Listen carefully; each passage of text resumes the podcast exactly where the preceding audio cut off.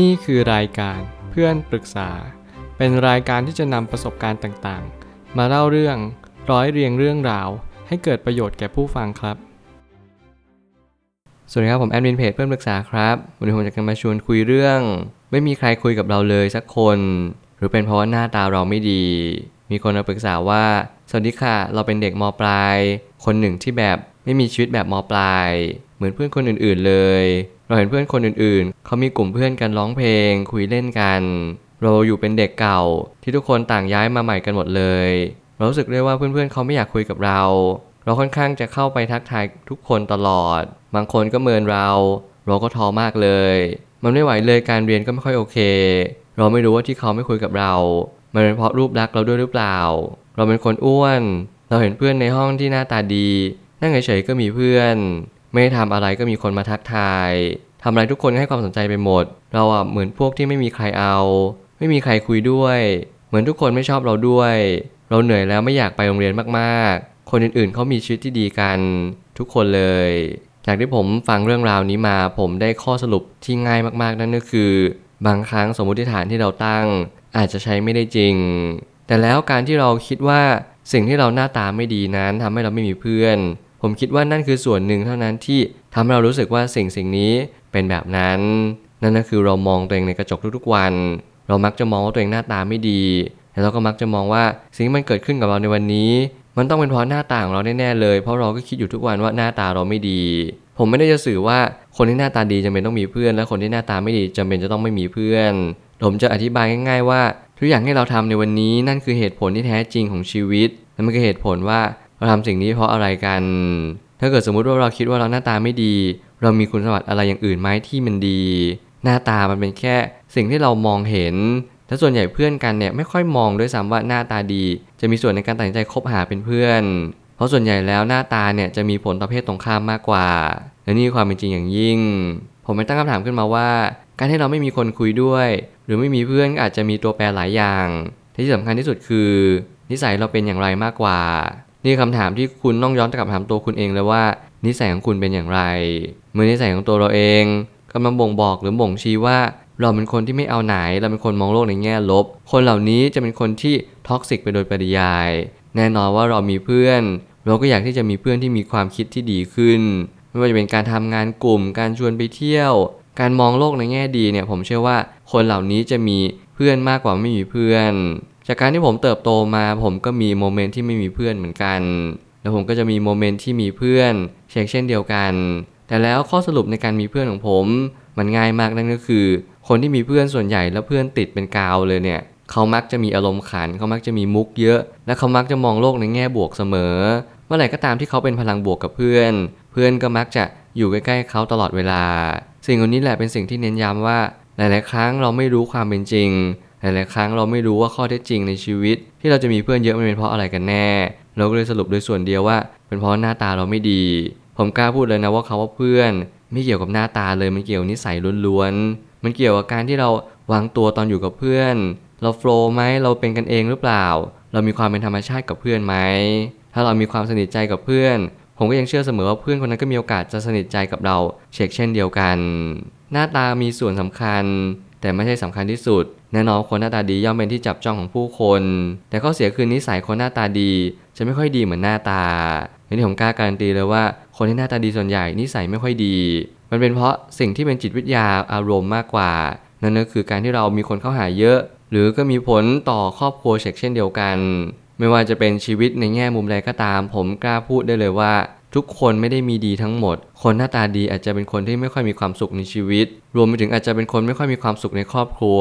หรืออะไรก็ตามแต่ไม่ว่าจะเป็นเงินทองหรือว่าหน้าที่การงานก็ตามแต่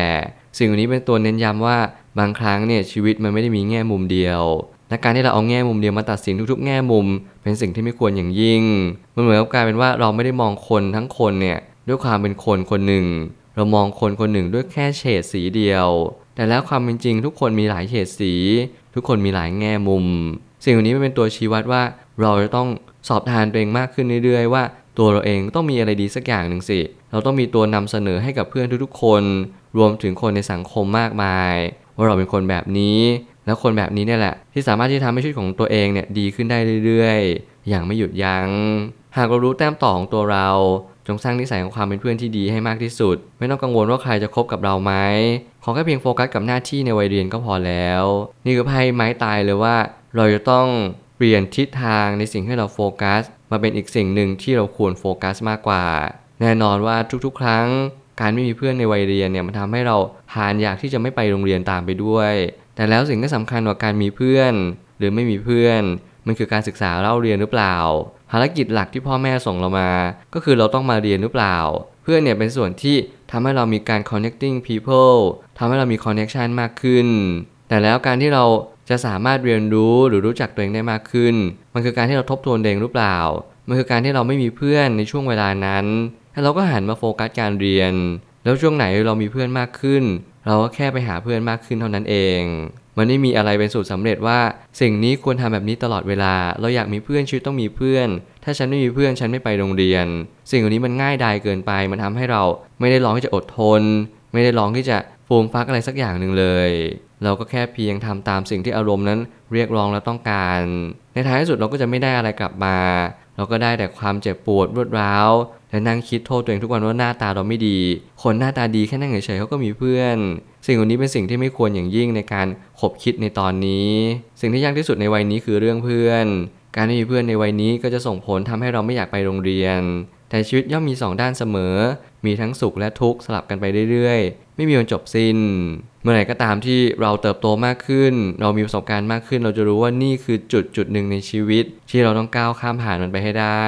ความสุขในชีวิตมันไม่ได้มีเพียงเท่านี้ และความทุกข์ของชีวิต มันก็ไม่จบลงเพียงเท่านี้เช็คเช่นเดียวกัน หากเรารับรู้ตระหนัก และเข้าใจตรงนี้ให้ดีที่สุด เราจะค้นพบอัญมณีที่สำคัญและล้ำค่าที่สุดนั่นก็คือความอดทนเมื่อไหร่ก็ตามให้เรามีความอดทนอดกลั้นเป็นคุณสมบัติหลักในชีวิต เราจะผ่านไปทุกๆ มรสุมของชีวิตเลยเราเรียนรู้ว่าสิ่งที่เกิดขึ้นกับเราในวันนี้มันมีเหตุผลบางอย่าง ถ้าถามผมแล้วผมเชื่อว่าโลกกำลังหยิบยื่นบททดสอบ ให้กับคุณเพื่อให้คุณเรียนรู้ในเรื่องของการเรียน การศึกษา และโฟกัสกับตัวเองมากยิ่งขึ้น ลองทบทวนว่าทำไมถึงไม่มีเพื่อน การสอบทานตัวเองการตระหนักรู้ในเรื่องของตัวเองเนี่ย เป็นสิ่งที่ทำให้เราจะมีโอกาสที่มีเพื่อนในอนาคตที่ดีมากยิ่งขึ้น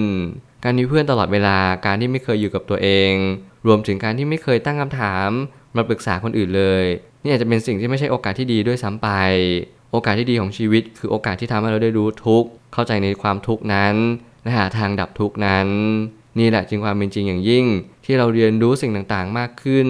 เพราะนี้เราเกิดความทุกข์เราก็เลยอยากที่จะปลดความทุกข์นี้ออกจาก กายจากใจของเรา มันก็เพียงเท่านี้เอง สุดท้ายนี้ทางนี้หากเรายังคิดอยู่เสมอว่า ทุกคนเขามีชีวิตที่ดีกันทุกคนยกเว้นเรา มันจะทำให้เรามีโอกาสมองโลกในแง่ร้ายมากกว่ามองโลกในแง่ของความเป็นจริง เพราะความเป็นจริงเรายังไม่ทันรับรู้เลย แล้วเมื่อความเป็นจริงปรากฏเด่นชัดขึ้น คุณจะเห็นภาพตรงกันกับความเป็นจริงนั่นก็คือ ทุกคนนั้นมีทุกข์คละเคล้ากันไป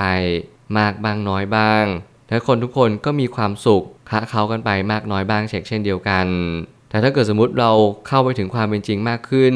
และเป็นสิ่งที่เป็นสัจธรรมของโลกใบนี้นั่นก็คือความทุกข์เนี่ยมันเป็นตัวที่เกิดขึ้นตั้งอยู่ระดับไปเท่านั้น ทุกที่น้อยลงก็เสมือนว่ามีความสุขที่เพิ่มมากขึ้น ทุกที่เพิ่มมากขึ้นก็เสมือนว่าความสุขนั้นลดน้อยลง เรามีเพียงแค่ความทุกข์หมุนวนเวียนรอบกายของเรา ไม่เป็นสิ่งแวดล้อมรอบข้าง ทุกอย่างก็มีการเปลี่ยนแปลงอย่างยิ่งยวด และหมุนเวียนเปลี่ยนแปลงไปเสมอ ไม่มีอะไรคงที่ เมื่อเราเห็นโอกาสเมื่อเราเห็นจังหวะ เราจะรู้จังหวะนี้เราควรทำอะไรมากที่สุด มันไม่ใช่เพียงแค่ว่าเราปล่อยเวลาทิ้ง แล้วเราก็ไม่ทำอะไร ในระหว่างที่เราอดทนนี่แหละ เรากำลังฝึกตัวเอง เรากำลังเรียนรู้ว่าเวลานี้ไม่ใช่เวลาที่เราเรียกร้องอะไร มันเป็นเวลาให้เราสอบทานว่าทำไมถึงไม่มีเพื่อนจริง ๆ แล้วการที่มีเพื่อนนี้มันส่งผลทำให้ชีวิตของเราเป็นยังไงบ้างทำให้เราไม่อยากมาโรงเรียน การไม่อยากมาโรงเรียนมันส่งผลทำให้การศึกษานั้นแย่ลง เรื่องเพื่อนไม่ดีแล้วเรื่องหนึ่ง การเรียนจะปล่อยทิ้ง ให้มันแย่ลงไปกว่านี้อีกเหรอ นี่คือคำถามที่เราควรจะตั้งกับชีวิตว่า ถึงแม้เพื่อนไม่ดี การเรียนก็ควรจะดีสักเรื่องหนึ่ง วันหนึ่ง การเรียนดี โอกาสในชีวิตดีๆมากมายก็จะตามมา ขอให้คุณเชื่อแบบนี้มีความศรัทธาในความดี และความถูกต้องอดทน ขยันหมั่นเพียรสิ่งเหล่านี้แหละจะทำให้ผ่านพ้นทุกอุปสรรคในชีวิตไปได้อย่างแน่นอน ถึงแม้คุณไม่เชื่อมั่นในตัวเองก็ขอให้คุณเชื่อมั่นในสิ่งที่ถูกต้อง ผมเป็นกำลังใจให้ และก็อย่าลืมว่ารักตัวเองให้มากๆ ถึงแม้ไม่มีใครรักเราแล้วก็อย่าลืมที่จะรักตัวเอง ผมเชื่อว่าทุกปัญหาย่อมมีทางออกเสมอ ขอบคุณครับ รวมถึงคุณสามารถแชร์ประสบการณ์ ผ่านทาง Facebook Twitter และ YouTube และอย่าลืมติด Hashtag เพื่อนปรึกษาหรือ f r ร e n d t a l k ด้วยนะครับ